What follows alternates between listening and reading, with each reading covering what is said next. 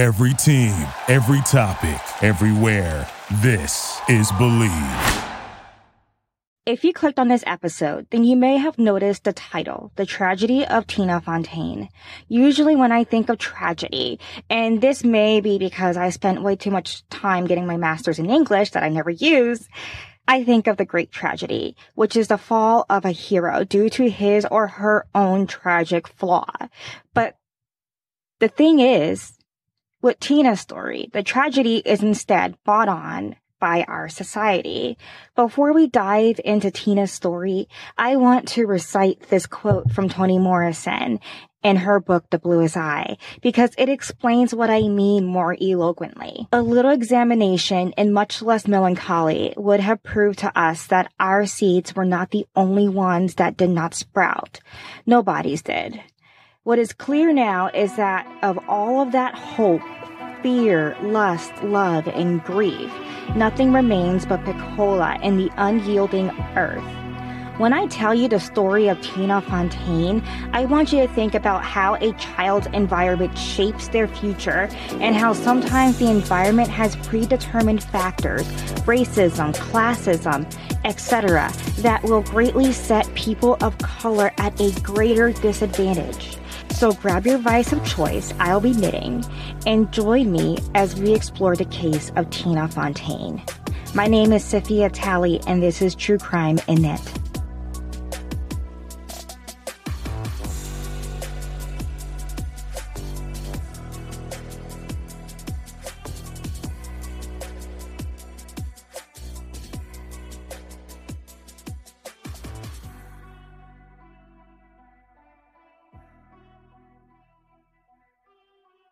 Tina's father, Eugene Fontaine of Sagkeeng First Nation was a survivor of the Canadian Indian residential school system.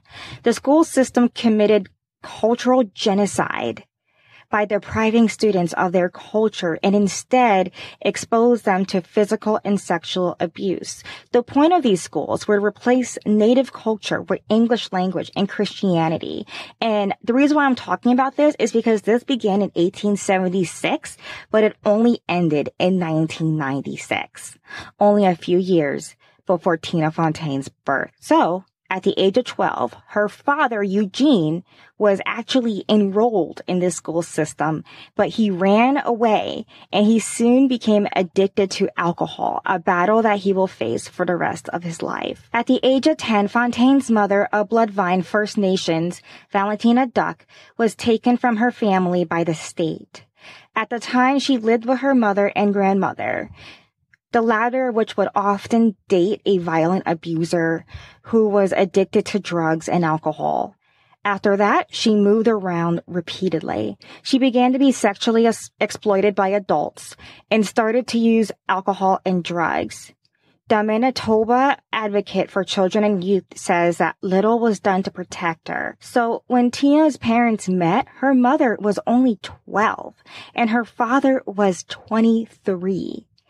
Child and Family Services knew that their relationship was sexual and knew that Fontaine's father had a past that involved violence and severe addictions. They also knew that Tina's father was harboring a minor in the system illegally. Files noted that her mother would frequently run away from her foster placements to stay with Fontaine's father. In 1994, at the age of 12, Fontaine's mother was reported as feeling depressed, suicidal, isolated, alone, and unloved. And she was only 12 and already it almost feels as if she's living the life of a grown woman. This is not okay.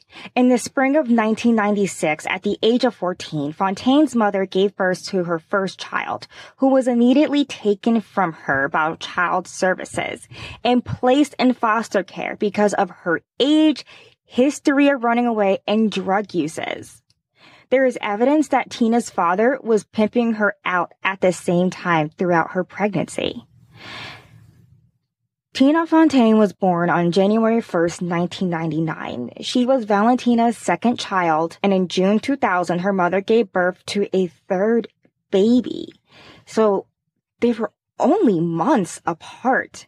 Tina's mom was only 17 at this time and still in the system, while her father was 28. What I don't understand is that Tina's mother is still a minor and she is in the system. They call it CFS, which is Child Family Services, and it's really similar to our CPS here in the States because I don't know if I mentioned this is all taking place in Canada. But the weird thing is, is that she's in custody of the state and they are not taking steps to protect her from her husband, who is a child predator. At this time, Tina's parents were actually taking steps to improve their life by joining community support groups for addiction. They were even trying to complete their family by reuniting with their first child. This is a normal request, right? Well, unfortunately, the CFS agency involved did not even try. Despite the effort, both parents could not beat their addictions. When Tina was only a one year old, she and her younger sibling, who was only four months at the time, was removed from her family's care for the first time by Child and Family Services. This was a result of her parents leaving the two children with Tina's mother, and her parents just never returned for them. They just left them there. Though Valentina was able to reclaim her children four days later, there was never any official investigation or even safety checks done by CFS. Only one year later, Tina was taken again by the system after a concerned neighbor made a call about Valentina and Eugene caring for their children while being very intoxicated. They were so intoxicated that they were walking in the middle of a street, an active street with cars with one of their children in tow. We don't know which one. Eventually, there was enough disturbances in the home that both of the children were put in foster care by 2001. This seems to have been the last straw for Valentina and Eugene's relationship as they separated shortly after. In late 2001, Eugene once again was able to get custody of his children back. And despite Eugene's sketchy past of allegedly pimping out his wife while she was still a child herself, his past of drug abuse and alcoholism, he tried really hard to give his two children a good life. He would bring them to a local family center every morning so that way the women there can help him get the children ready for the day. They would braid Tina's hair for him and try to give them the stability that children needed. You know, we may never know for certain what was happening in their household, but everyone who worked at this center and knew the family felt as if Eugene was trying, genuinely trying to do better. As part of his effort, he decided to ask his aunt to help co-parent them. This is because starting in 2002, Valentina had started a new life with a new partner and welcomed two new children into this world by 2003. At this time, she was no longer trying to get custody of her children. It almost feels as if she was just trying to start over, which is just very sad. Unfortunately, in 2004, Eugene had relapsed in sobriety and actually received a cancer diagnosis. So five-year-old Tina and her sibling were sent to live with her great aunt for good. She was so close to this great aunt who cared for her off and on throughout her life that she referred to her as grandmother and as her great uncle as grandpa. So I will refer to them as such just for simplicity and just to honor her. Tina's grandmother did not have full custody of the children, but as Eugene's behavior became more erratic and violent, she began to see herself as the main caregiver. There were times in which Eugene would just show up at their home, drunk and beaten as if he had been fighting, screaming for his his aunt to give his children back. As his diagnosis worsened to stage three cancer, he became too weak to be a threat to the family. And her grandmother actually felt safer when Eugene was pretty much on his deathbed. His mood became milder and less erratic, possibly because he was just sick. And at this time, they would just eat Sunday dinner together as a family. Tina was finally able to have the happy life that she deserved with her grandparents and with these safer visits with her father. In 2011, when Tina was only 12, she was dealt another terrible blow. Her father had been out drinking with two other men, and they began to argue over money, which then escalated into a physical fight, ending with Eugene being beaten to death. The two men pleaded guilty to manslaughter, but they only got nine years in jail. Eugene wasn't a perfect father, but Tina was very close to him. It's possible that she felt this way because he was the parent who fought for her the most. On the day of the funeral, Valentina called her daughter for the first time in seven years. And after this, they kept contact every week via phone calls until Valentina suddenly just stopped calling. Her number was disconnected whenever Tina would try to call her back, and she never gave Tina an alternative way to communicate with her. Once again, Tina was abandoned by her mother. With the loss of her father and her mother being emotionally and physically distant, Tina's grandmother is quoted as saying that during this time, Tina, and this is a quote, was very hurt and very lost. That's when she drifted away.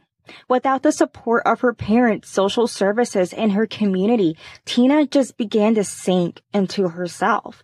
She became quiet at school, stopped doing her work, and would even skip school frequently. When she was 14, she would run away. Tina's grandmother just wasn't sure of what to do. She wanted child services to help, but at the same time, she was unsure if they were able to. And despite Tina's sudden change in school, the school didn't contact child services either. Now, I want to stop here to say that you need to understand that Tina's grandmother most likely mistrusted her local child services agency. At a cutout, a lot of information because if I were to list all the times that their local CFS did not return their phone call or even follow up or even just meet them in person, we wouldn't be here at all today. There was just so many times during Tina's life in which she was just let down by the system and yet it just kept happening again and again. And the sad thing is this is all well documented in CFS files. She just slipped through the cracks and there was absolutely no excuse for that. As a result, her behavior became more and more destructive after an incident in which she self-harmed during an argument with her grandmother. She began to experiment with drugs and would talk to adult men online and disappear without a word to her family, possibly to meet these men. As a result, her grandmother began looking into alternative care for her as she felt like she was unable to keep Tina safe while she lived with her. You know, as someone who loves to care for children and who like to adopt them from the foster care system, my heart literally breaks for Tina. I just cannot imagine the hurt and pain and trauma that she dealt with and how many times she would feel let down. There were multiple incidents between Tina and CFS, but on July 17, 2014, law enforcement got involved when Tina was spotted crying for help as she was being dragged down the street by an 18 year old man. Tina was placed in detox until she sobered up later that day and then placed in a motel room by herself by a child service agent. Yes, a child service agent left Tina, who was a high risk 15 year old who was just assaulted the night before by a grown man and who was dealing with addiction in a motel room by herself. They left her there. Now, this was done because they did not have anywhere else to place her. I find this situation very negligent, especially when the next day when protective services went to go check on her, Tina was just gone. And this was only seven years ago in which they just left a teen unattended in a hotel. My brain just cannot work out how this would have been the best idea. On the 22nd, five days later, CFS finally hears from Tina. She was at her mother's house with her 18 year old boyfriend, the same man who assaulted her on the night of the 17th. Now, I find it interesting that they couldn't find her even though she seemed to have been at her mother's house this whole time and they couldn't find her mother who lived in the area. This part, I don't understand what happened here, but let's just move on because Yikes. CFS wanted to find a placement for her, not at her mother's house, because it was alleged that her mother and her would smoke crack together.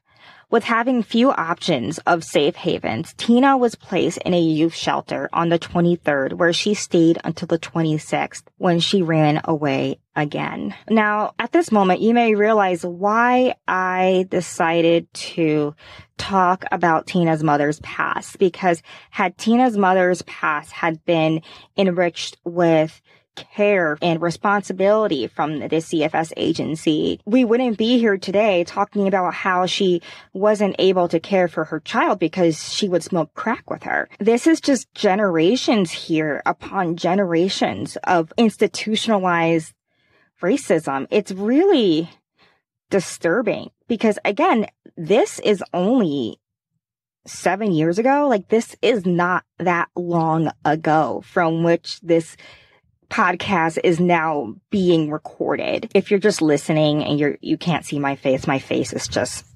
upset. The CFS reported Tina's missing to Winnipeg police on the 31st of July.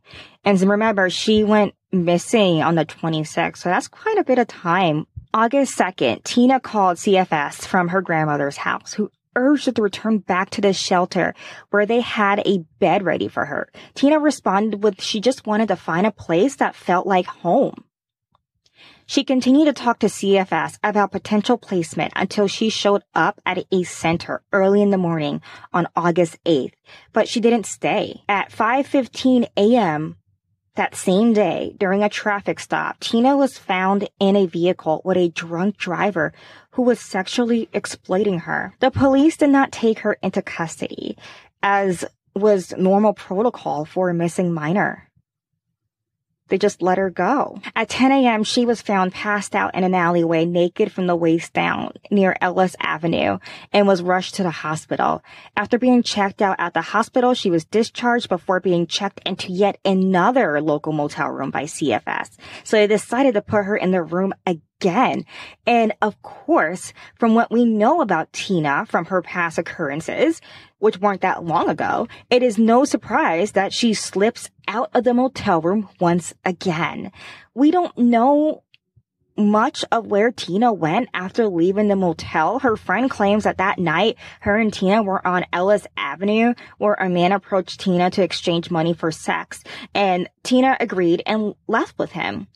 This was the last known sighting of Tina Fontaine. The next day, on August 9th, CFS reports her missing to the police. I'm going to stop now to have a intermission because I need a break, and I'm sure you guys do too.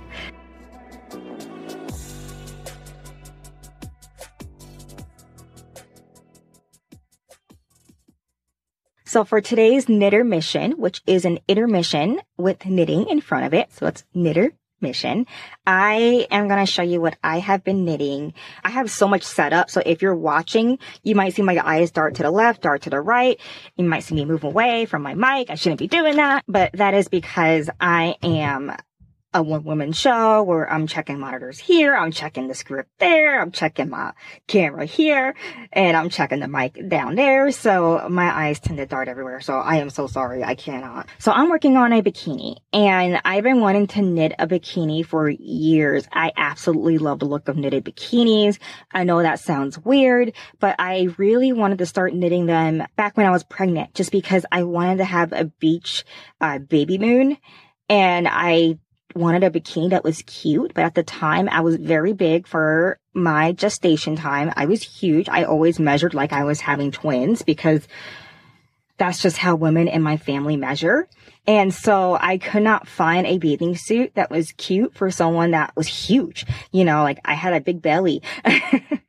so I decided to design my own. Unfortunately, as my pregnancy progressed, I started getting sicker and sicker, just nauseous and amongst other normal things, no complications, just normal things. And so I had to kind of bench this project of my bikini pattern. Well, the bikini pattern is making a comeback. I'm working on the pattern. I'm editing it out. It's already written out. I just wanted to edit it some more and make it more accessible because it's not a normal pattern. It is actually a recipe. And I'm going to show you, if you're watching, I'm going to show you the bikini bottom now. Now, what I like about this bikini bottom is that there's an elastic. So it's very stretchy on the waist. And which means is that when you get in the water and then you get wet and get out the water, your bottoms are staying with you. They should not be still in the water. It's not a tie bikini because I want it to be super flattering to all body types. And tie bikinis, like if you have a bit of body yaddy, as the youngins call it, um, they tend to cut into that body yaddy and then it, it just is uncomfortable and it doesn't really look as as put together. So I really wanted it to be like a high cut bikini bottom a la Baywatch and it's very cute. And the beauty of it is that it's a recipe. So it will fit literally every human body perfectly. Um, and it's very easy to knit. I'm super excited to get this going and I'm super excited to open it up for some test knitters. I want to see it across all bodies and genders. Yes, there will be a top to go with it that I'm still unsure how I want the top to be. I already have it written out, but you know, I'm, I'm always open for changes. I really want the top to be timeless. Right now in the bikini world, a sports bra type top is very fashionable, but I also find it kind of unflattering for some people.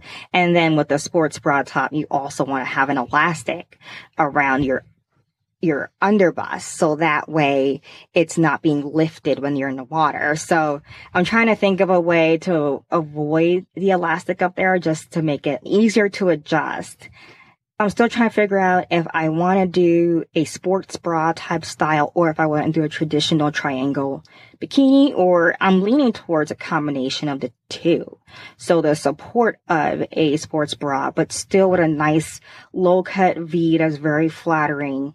Um, that ties in the back so that way it's also very adjustable so it's a little bit easier to wear as your body fluctuate. Because a lot of time as if you're a cis woman uh, a lot of times like your upper body your bust area tends to fluctuate uh, depending on the time of month or whatever and it can look it, it can be uncomfortable in certain swimsuits. I used to live in my swimsuit up until I moved out here in the Midwest. I was a Jersey girl. I always went to the shore. I lived in string bikinis. Like I had a bikini for every day of the week. And so this bikini project like means so much to me. Why I'm putting so much thought into the fit and how, you know, it's easy to adjust and how it's, you know, it's actually something you get into the water with, get into the ocean or pool or hot tub with and live your life. You know, it's not just for show. I'm using special yarn too that's designed for swimsuits.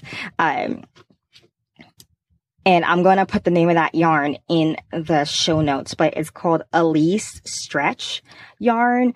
And it is a wild ride to work with because it's really stretchy. Like the yarn itself works like a regular yarn, but then when you knit it up, it's like, it's like a stretchy swimsuit. It is glorious, but because it's a, my pattern is a recipe, you can literally use any type of DK or worsted yarn that you wish. Um, I'm just using that spandexy, stretchy material because I plan on living in this bikini as soon as I can get to a beach. Okay. I will be on that beach on a lake somewhere in my bikini because I flippin' love, love the beach and the water. It's just, it just makes me so happy. So that's what I've been working on this bikini. And if you are interested in my upcoming bikini pattern, then stay tuned because maybe by the time this show is up, you might see me prancing in it already because I need this done because I want to wear it for 4th of July. Okay. We got T minus like five days to 4th of July and I'm going to wear it. So anyway, that's enough about me and my knits. Let's get back to the tragedy of Tina Fontaine.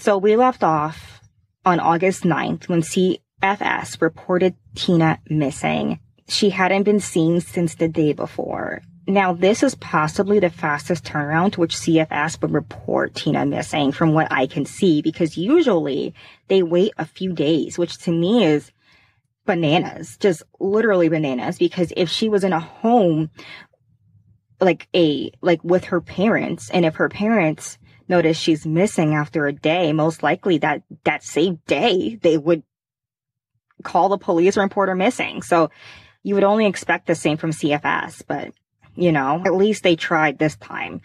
But unfortunately, at 1:30 p.m. on August 17th, a body of a girl was found wrapped in plastic in a duvet blanket. It was weighed down with rocks and thrown into the Red River. The body was identified as Tina Fontaine the following day. The coroner believed she had died on or around August 10th, which is only two days from when she was left in a motel room by CFS. But because her body was in the water for so long, about a week, her death is to this day labeled as undetermined. When Tina's story was made public, the whole community was rightfully outraged. It was as if everyone just came together and thought, how could this have happened on my watch? And so the police worked to retrace Tina's steps. Their search landed them on a man named Raymond Cormier, a man that Tina often visited and whom she called Sebastian. Though no one is sure of the nature of their relationship, some sources say they were just acquaintances, but we do know that they would use drugs together. Tina would mention Sebastian to her CFS caseworkers, claiming that she liked to chill with him. Yikes. I just cannot understand why they didn't do anything about that. She even said that he offered to get her a new bike after she lost hers. The thing is, Raymond Cormier is literally every parent's nightmare. At the time he was 52 and he had a whopping 92 convictions. He was in and out of jail his entire life. And when he wasn't in jail, he was often homeless, which by the way means nothing when it comes to his character, but this would become important later on in the story. So just remember that. And he was a well-known methamphetamine user. The police was able to track Raymond's and Tina's movements around the time of her death and found that they were at a house together. The police aren't revealing all of their cards as it is still an open investigation, but they soon realized that Raymond could be their man. And so they decided to set up a sting operation called Project Styx. Somehow from June to December 2015, they were able to get Raymond to stay in a free apartment. And get this, unbeknownst to Raymond, the whole apartment is bugged. And they even went a step further by placing an undercover officer in an apartment on the same floor. Now, this officer managed to stage 62 scenarios in hopes that Raymond would talk. In one scenario, him and a female undercover officer pretended to get into a domestic dispute. Now, Raymond is caught saying some incriminating things as well. Raymond talks to the undercover officer saying, three rules of crime, deny, deny, deny. He is also being recorded telling the story of how he first met Tina. And he was telling this story to just this random woman who wasn't even part of this thing. Very odd. And he says that he was just riding his bike and Tina and a friend asked him to stop. And to Tina and her friend, he very suggestively says, there's only one reason why I'll stop. He alludes to having sex with Tina and even said that one night when her boyfriend wasn't in the area, he met with her, hoping to have sex with her. He also says that the last time he saw Tina, he told her to go jump off a bridge. He would also just randomly tell people that he loved Tina and that they were in a relationship. He even got into a Facebook argument with a woman over a nude photo saying there's a little girl in A and the rest of it's quoted grave somewhere screaming at the top of her lungs for me to finish the job. And guess what? I finished the job. I don't know how this escalated to him saying something like that over a nudie photo, but Man's just acting super sus right now. He is even caught speculating that Tina was killed because a man who was exploiting her may have found out that she was only 15.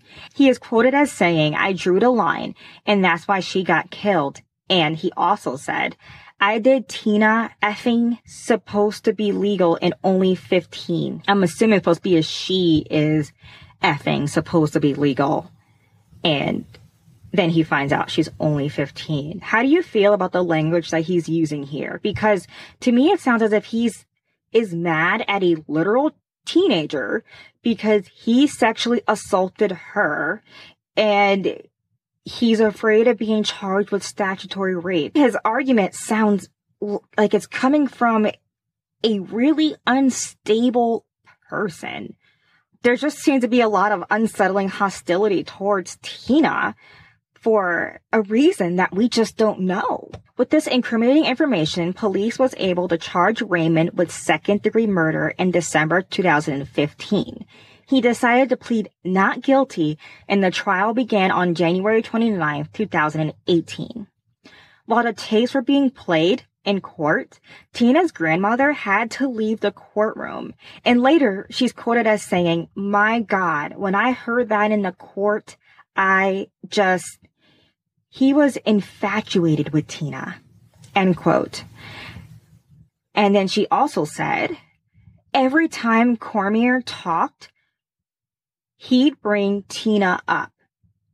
Nobody else did but him. And the things he said about her, what he wanted to do to her. End quote. But due to the condition of Tina's body, there was no DNA or any hard evidence linking Raymond to her murder. And because her cause of death was unknown, there is no solid evidence that she was even killed. It is completely possible that she could have overdosed in someone's home and that person was scared and disposed of the body. The sad thing is, is that we just don't know and we may never know. As a result, on February 22nd, 2018, a jury found Raymond not guilty of the second degree murder of Tina Fontaine. You would think, though, that after winning a murder trial, that Raymond would just lay low. But no, he continues to talk and he gives an interview to the press. He is quoted as saying that he never gave Tina crack cocaine, just weed, as if that's better. And he says, I told her because she did look young, but she also looked old enough. So it was like borderline. He is quoted as saying that. And he also says, I said, Tina, if you're old enough to be involved in an adult relationship and that's what you want with me, then I'm all good. Let's go have some fun. Yuck. It's just insane that, you know, he's just got off on murder and he just goes on and continues to further incriminate himself.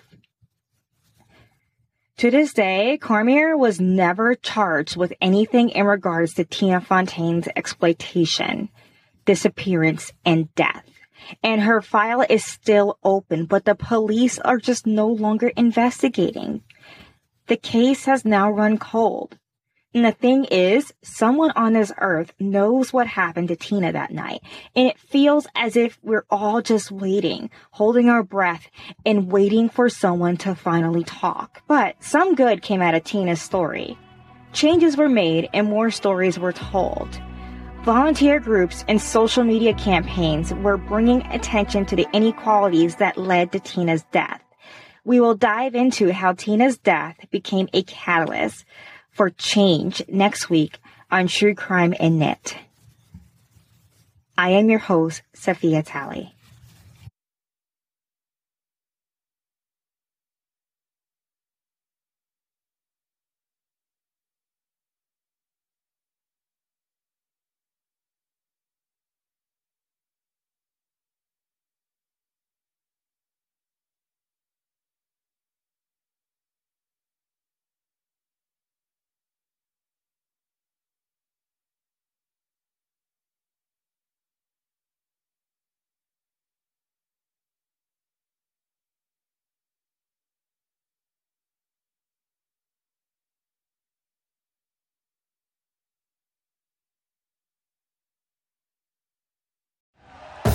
Thank you for listening to Bleav. You can show support to your host by subscribing to the show and giving us a five star rating on your preferred platform. Check us out at Bleav.com and search for B L E A V on YouTube.